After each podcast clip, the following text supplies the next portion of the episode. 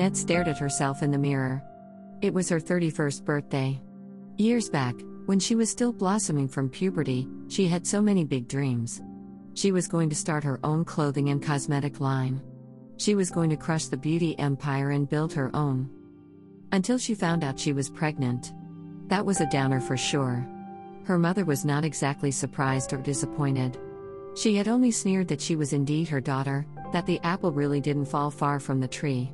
With that, she had laughed and gulped down the cheap wine in the glass she was holding. That was 16 years ago. She was going to do better, Annette told herself. Her daughter Anita was 15 now, which meant she was her in the most gullible state in future past. She had to sit her down and warn her about making the same mistakes she made. Annette came out of her room expecting a heartfelt happy birthday from her daughter only to be met with her brooding self. Good morning to you too, sunshine. Everything all right? I wish I have to step out for a short while. We'll be back soon. Sure, okay. She was already out of the door. She sighed and let her arms down, her hands hitting her thighs with a slapping sound. It seemed she would be having her birthday breakfast by herself. She sat down and smiled in satisfaction at her neatly prepared English breakfast. If there was no one to celebrate her, she would celebrate herself. Her phone rang when she took the first sip of her tea. Hello, Mum. Happy birthday, dear. How old are you now? 32 or 33? 31, Mum. You know it's 31. I see, 31 is a good year. It was for me, by the way. Do you want to know how my year 31 was like? No, Mum. I don't want you jinxing the year for me, thank you. She heard a rueful laugh from the other end of the line. Sorry, you still haven't forgiven me for year 21, huh? Please don't remind me. Thanks for calling, Mum. Wait, how's Anita? Woke up on the wrong side of her bed apparently. She stepped out without wishing me a happy birthday. Oh, that must have hurt. I can remember the number of times you wished me a happy birthday. Okay, I get it. Bye, Mum. Wait. I'm preparing a special dinner for you, so come over with Anita, okay? Oh, that's thoughtful of you, Mum. Thanks. Be sure to be here. When have I ever passed on food? We'll definitely be there. See you soon. Bye, Annette said and hanged up. Annette loved her mother Anna, but she could be a pain in the neck most often than not. She seemed to enjoy seeing her life mirror hers, especially the unfortunate incidents. Anna has been divorced once and has broken up with more than a dozen men already. She would invite her to dinner to meet the new man at least twice a year. She stopped going after boyfriend number seven. Annette herself had also had her fair share of bad relationships. The only one who was good enough was married, and such hookups could only last a while, but she was sad to see him go. Why don't good women want to share their good men? Sharing was caring, right? Annette took a photo of her breakfast and shared it on Facebook and as an Insta story. If her own daughter was too preoccupied to wish her happy birthday, perhaps her online friends would spare some seconds to wish her. Hours later, Anita came home in an even fouler mood. She was storming to her room when she stopped abruptly and went to hug her mother. Happy birthday, Mum. Sorry I forgot to wish you in the morning.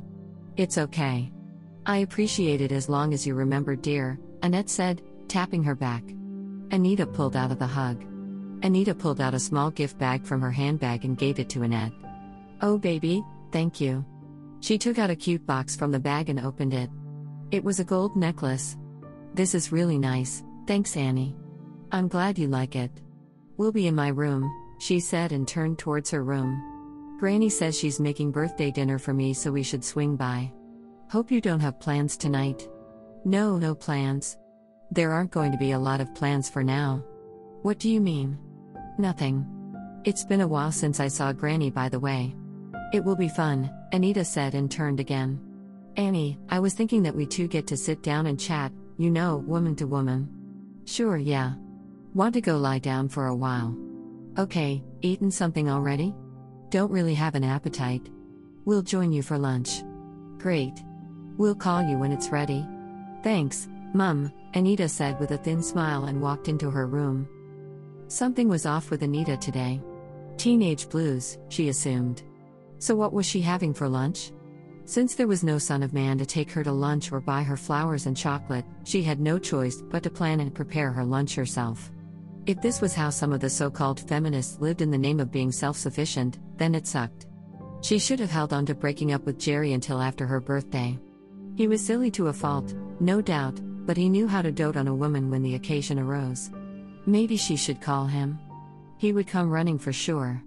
Nah, only dogs return to their vomit. She was better than that. Ah, look at you. Looking so big and beautiful. Anna said as she hugged her granddaughter Anita. Nice to see you again, Granny. You're looking hotter than I last saw you. Because in her head, she is 29, Annette said. Hey, I'm in my 40s, which is technically the new 30s, so I'm dressing my age, Anna said. Yeah, right. Loving the aroma, Granny. Looks good too. Are you a gourmet chef now? Anita said as she sat. Getting there, love. Anna and Annette sat down. Annette opened a wine bottle and poured into the glasses. Anna sipped and winced. What is this? Non alcoholic, mother. You know Annie is still underage. Is she? She glanced at her granddaughter who bit her lower lip. Something tells me she has already tasted the good stuff. Annette looked at her daughter. Anita gave her an innocent smile. Let's say grace, shall we? The three women held hands and Anna said grace. They started eating. Annie, are you all right? Don't you like the food? Anna said as she watched her picking at her food. Sorry, I think I'm full. Already? You didn't eat much during lunch either. Are you feeling unwell? Annette asked. Anita looked at mother and grandmother. She felt sorry for herself. She wiped a tear that fell on her cheek. What's wrong, baby? I'm sorry. For what? I'm pregnant. What?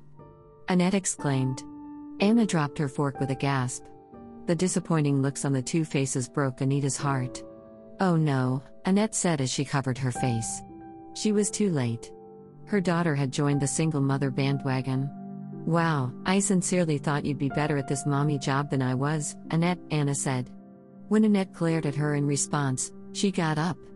I think this deserves some real wine, she said and went to fetch a bottle. When she returned to the table, Anita had emptied her glass. What are you doing, Mum? Annette asked Anna as she made an attempt to pour red wine into Anita's glass. Giving her wine. What does it look like? She's underage. Yeah, with a growing fetus in her womb. If she had the guts to play the adult game, why deny her the adult drink? Drink up, dear. This is your first and last till you deliver, Anna said. Are you going to empty that? Anna gestured to Annette's glass. She took it and downed the contents. Anna poured wine into her glass and sat. She took her glass and poured. How did this happen? Annette asked calmly after she had drunk some. What do you mean? How else could that have happened? Anna asked and sipped her wine. I mean, was it a one night stand or an affair with a boyfriend, or did someone take advantage of you? I have a boyfriend, Anita replied. Since when? Late last year. I see. I thought you told me everything.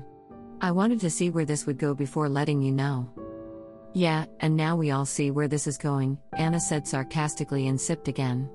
Was he your first or have you been sexually active for a while now? Annette asked, her heart aching that she was asking her questions a little too late. Her sweet Anita was only 15 for crying out loud. My first. Why didn't you think of using protection? It's not that expensive, you know. He said he would pull out, that it was safe that way. Silly teenage boys, Anna said. There was silence for a while, the only sound in the room being the tapping sound of Annette's manicured nails on the table. I was hoping this teenage preggy curse would end with you, Annette. For goodness sake, I'm not 50 yet and I'm about to be a great grandmother. Geez, what did I do wrong? You don't have to worry about that, Granny. I, I don't plan on keeping it, Anita said. She saw the color drain from both faces. Huh? Okay, that's a new one. Why, your boyfriend now realizes he's in no position on being a baby daddy? No, not that. I'm not ready. I've my whole future ahead of me. I admit I didn't think this through, but it's not too late to apply common sense, right? And your common sense is telling you abortion is the way to go? Annette asked in surprise. Don't trust what your hormonal mind tells you, honey. They are mostly not exactly true, her grandmother said. She had emptied her glass and was pouring herself another one. Wow, this wasn't what I was expecting to hear on my birthday, Annette said exhaled deeply. I'm sorry, Mum. I know you wanted better for me. Sorry I didn't live up to it. This is not the end of the world, honey, don't stress yourself. I had the same feeling, and so did your mother, and look at us now. We are still surviving, Anna said. Yeah, but I wanted her to do more than survive, you know. I wanted her to thrive. Enjoy her youth without the challenges of early motherhood. I was so late, there was so much I needed to teach her. Annette said regrettably. Don't punish yourself, dear. The harm has already been done. Let's see how we are going to figure it out, which, by the way, rules out abortion. We might be early mothers, but we are definitely not baby killers, Anna said, her tone getting slurry. I agree with you, but it seems you had too much wine, Annette said. Wine makes the heart merry, my dear. It's my coping mechanism. Annie, I understand the pressure you're under, but I wouldn't recommend terminating the fetus. It could lead to. I would go to a proper clinic, Mum. Not one of those quacks who would rip my womb along with the fetus. It's not just the physical complications I'm worried about, dear. It's the emotional torment that comes with it. A friend of mine had one, and I witnessed how haunted she felt by the experience. I wouldn't want that happening to you. So, you want me to deliver this baby? How am I, we going to raise it? Anita asked, fear dancing in her eyes. She was hoping they would agree to the termination, which would save all of them time, energy, and money. We will find a way, we have done it before, haven't we? Anna said to her daughter, holding her hand. Annette smiled and squeezed her hand. What if I don't want to? I'm scared, Anita said. I know it's scary, but things will get better. It will get worse first, but it will get better also, Annette assured her and took her hand in hers. We will get through this. Annette watched helplessly as her history began playing out as her daughter's future. Anita's boyfriend wasn't happy with Anita's decision to keep the baby. He tried convincing her to change her mind. One day when he came over, Annette did what her mother had done 15 years ago. Young man, if you don't want the baby, you can go. You've already ruined my daughter's life enough. I won't let you lead her to the slaughterhouse. But know that, when she grows to become someone bright and important, for which I know she will, you have no right to call her your daughter. Is that clear? The threat seemed to have put the fear of God in him as he said he would do his best to be there for the baby. She watched him go. She knew he wouldn't stick around for long. Hers didn't. How she hoped things would be different this time, though? Was it too late? Was her family's fate set in stone? Only time would tell. Copyright Josephine Amawako 2019.